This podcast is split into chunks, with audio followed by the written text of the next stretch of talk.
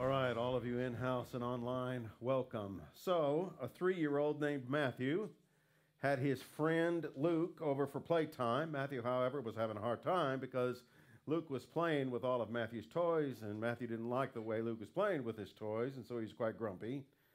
When his mother put Matthew down for a nap, she said, "Matthew, Luke is one of your best friends. You really should be nicer to him." And Matthew replied, "Well, sometimes I'm mean and sometimes I'm not, just like Dad." Jesus said, "Blessed are the peacemakers, for they will be called sons of God." Sometimes our little ones don't receive the best examples of what peacemaking really looks like. And we as adults don't do very good with this a lot of the time either. Lady Astor said to Winston Churchill, "If you were my husband, I'd put poison in your coffee." To which Winston Churchill replied, if you were my wife, I'd drink it." Blessed are the peacemakers, for they will be called sons of God. Now, Jesus' words would have been shocking and radical to those listening to him on the day. Pax Romana, the peace of Rome. That phrase would be repeated again and again to the ears of the Jews. And they would hate that phrase, especially coming from their hated enemy, the Romans. The kind of oppressors that they were, any self-respecting Jew would not even entertain the idea of peace with those kinds of people. They didn't want peace with Rome. They wanted Rome overthrown. And if this didn't offend the Jews listening enough that day, later on, Jesus in this very sermon would say this, "You have heard it was said, love your neighbor and hate your enemy. But I tell you, love your enemies and pray for those who persecute you, that you may be children of your Father in heaven." You imagine Jesus telling us to love the Taliban? Jesus telling us to love the drug cartels? Jesus telling us to love the organized crime mafia? I mean, what kind of radical teaching is this? Love your enemies and pray for those who persecute you, that you may be sons of your Father in heaven. What? This Greek word, peacemakers, that Jesus used is a really strong word in the language. It's a word that calls for action and initiative. It is not a passive word at all. It was understood as someone who would bring oppositional sides together and negotiate a peaceful agreement. A peacemaker was just that. It was a person that made it happen. Peace must be made. It must be actively searched for. The psalmist caught this idea. Turn from evil and do good. Seek peace and pursue it. The Hebrew writer picks it up. Make every effort to live at peace with everyone and to be holy. Without holiness, no one can see the Lord. Jesus is saying, blessed are those who make peace, those who replace strife between people with goodwill. And Glenn Peace has a great way of expressing this. He says, you cannot be a peacemaker if you are not in the middle of strife. And happiness is being part of the answer instead of part of the problem. Every conflict is an opportunity for the peacemaker to serve the cause of God in human history. A peacemaker embraces the conflict and says, okay, now we're not going to walk around the issues. We're going to work through them together. A peacemaker helps discover the conflict origin and then work toward some kind of resolution for the purpose of restoration. The aim is always relationship restoration. It's always that. Is bringing neighbors back together, is helping families move toward unity, making amends with one another. Is that on our radar? I mean, are we seeing all of this conflict around us and asking God, what can we do? What can I do? What words would you speak through me? What actions? How can I be active in this peacemaking? Are we teaching one another to speak the three most difficult words? I was wrong. And to follow that with the two most difficult words, I'm sorry, and when necessary, put them all together. I was wrong, I'm sorry. Being a peacemaker is messy. It means that we're going to be in the middle of it. It's definitely a more difficult path. You want to know the easy path? Let people work out their deal on their own. You just stay away. Just watch them fight it out. Don't try to do anything to help. That's the easy road.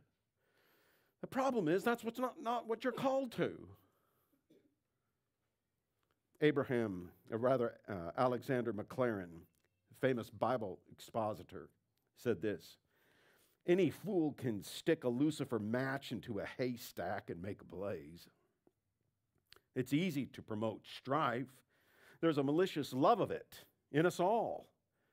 And ill-natured gossip has a great deal to do in bringing it about. But it takes something more to put the fire out than it did to light it. And there's no nobler office for Christians than to seek to damp down all these devil's flames of envy and jealousy and mutiny and mutual animosity.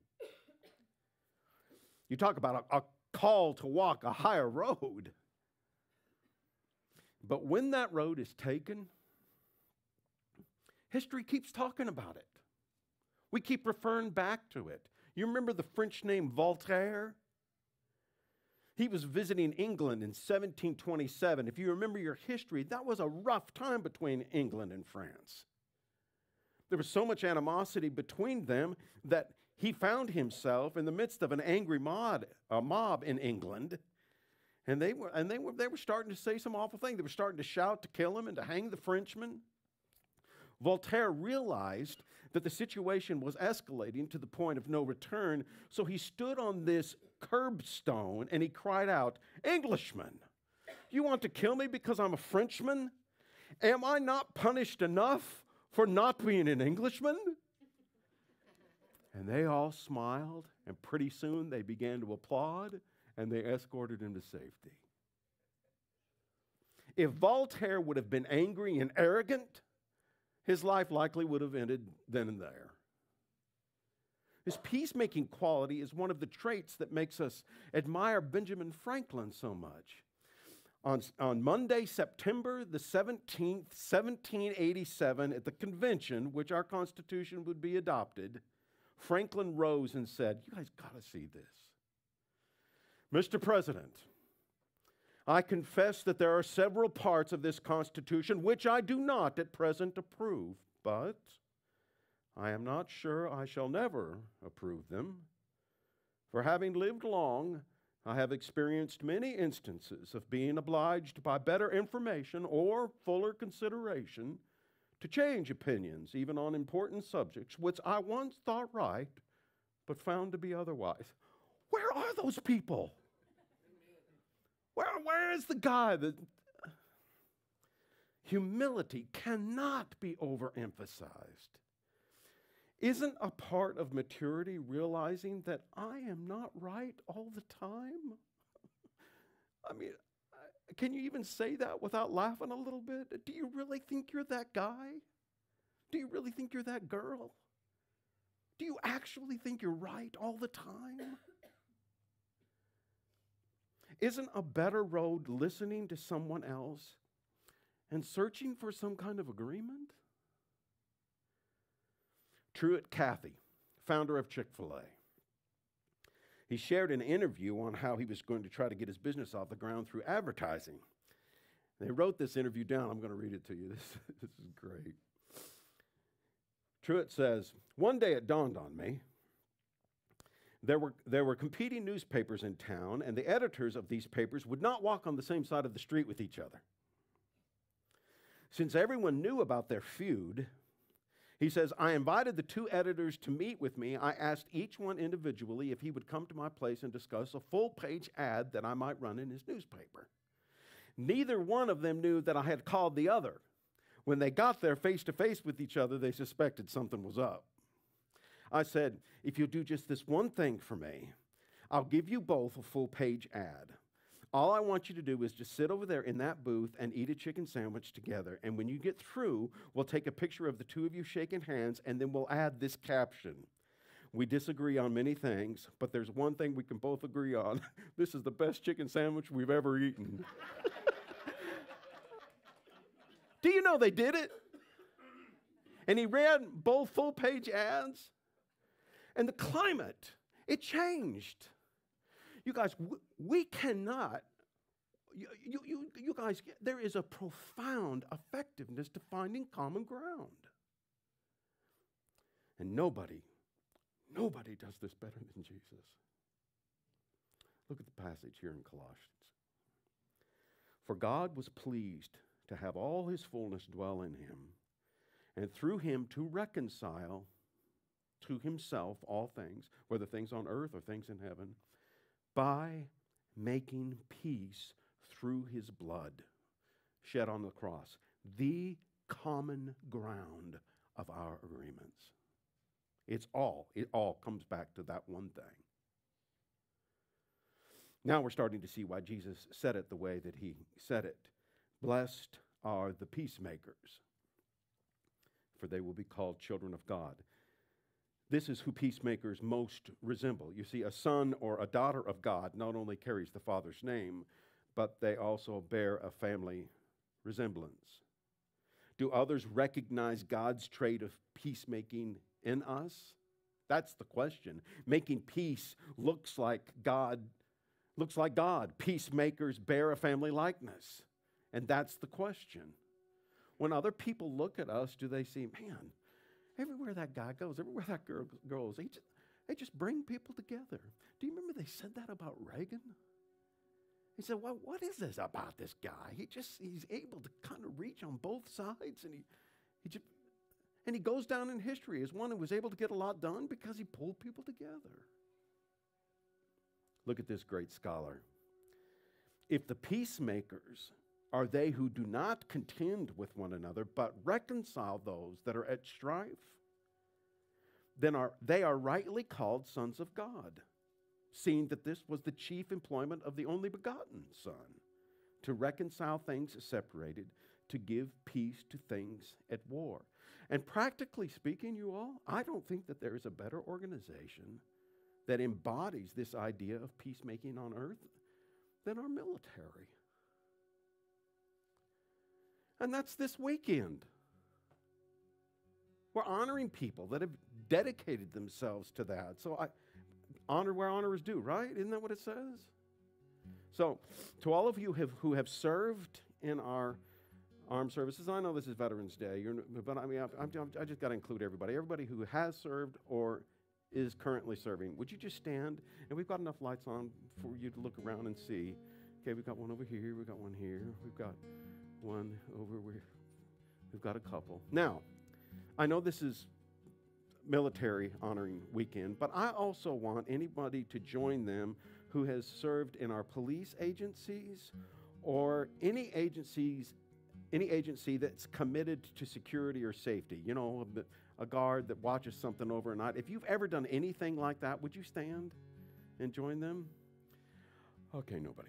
Okay, well, we've got a couple here. Now, you see who they are. Am I missing anybody? I know that there's a couple more that they're in the other room. They're in the other room. Okay. All right. First, I think we should just show them our appreciation, don't you? Let's just do that right now. Thank you. Thank you. Thank you much for their service. All right. Now, let me ask you to sit back down where you are, and then there's one of them right there. And I think there's another one. I think Eddie's back there, too. Okay, I love it. Come in and get kind of close around here, and let's put an arm on a shoulder, and let's just pray over them, even right now. Father, for all of our peacemakers, present and online, we do give you thanks. Thank you for their service and their sacrificed time, sacrificed comfort, sacrificed strength, sacrificed ambition, health and prosperity for the peace and safety of family and friends and others that they'll never know. Let them receive honor from you and feel our deep and enduring gratitude for their commitment to be peacemakers. Hear our prayer, Father, in Jesus' name, amen. All right, I appreciate you guys. Look how Jesus' little brother, James, look how James kind of umbrellas several of these Beatitudes we've already considered under the one umbrella of peacemaking. This is a great passage. This is James 3:17 and 18. But the wisdom that comes from heaven is first of all pure, then peace-loving, considerate, submissive, full of mercy and good fruit, impartial and sincere. Peacemakers who sow in peace reap a harvest of righteousness. And the ground which the peacemakers sow their seeds of peace, it's the blood of Jesus. In Christ, people of every generation, every nation, every kingdom come together in peace because our redemption, our salvation, is in only one common place, the blood of Jesus. In Christ, peacemaking happens. God, we ask in the name of Jesus that we would agree to get involved in the mess. And when that conflict and that strife that makes us uncomfortable and is awkward and even sometimes is dangerous, that you would give us the courage and the grace to follow you into that and to bring people together that are dead set against each other. We ask that you would make us peacemakers at our places of work, in our families, in our schools, among our friends, in our marriages. Make us like you. Let us be your sons and daughters in this family resemblance. This is our prayer in Jesus' name. Amen. Okay, church, let's stand up. Let's proclaim this song. This is the common ground that we have. And let's raise this roof that's about to fall down anyway, huh? All right, let's sing.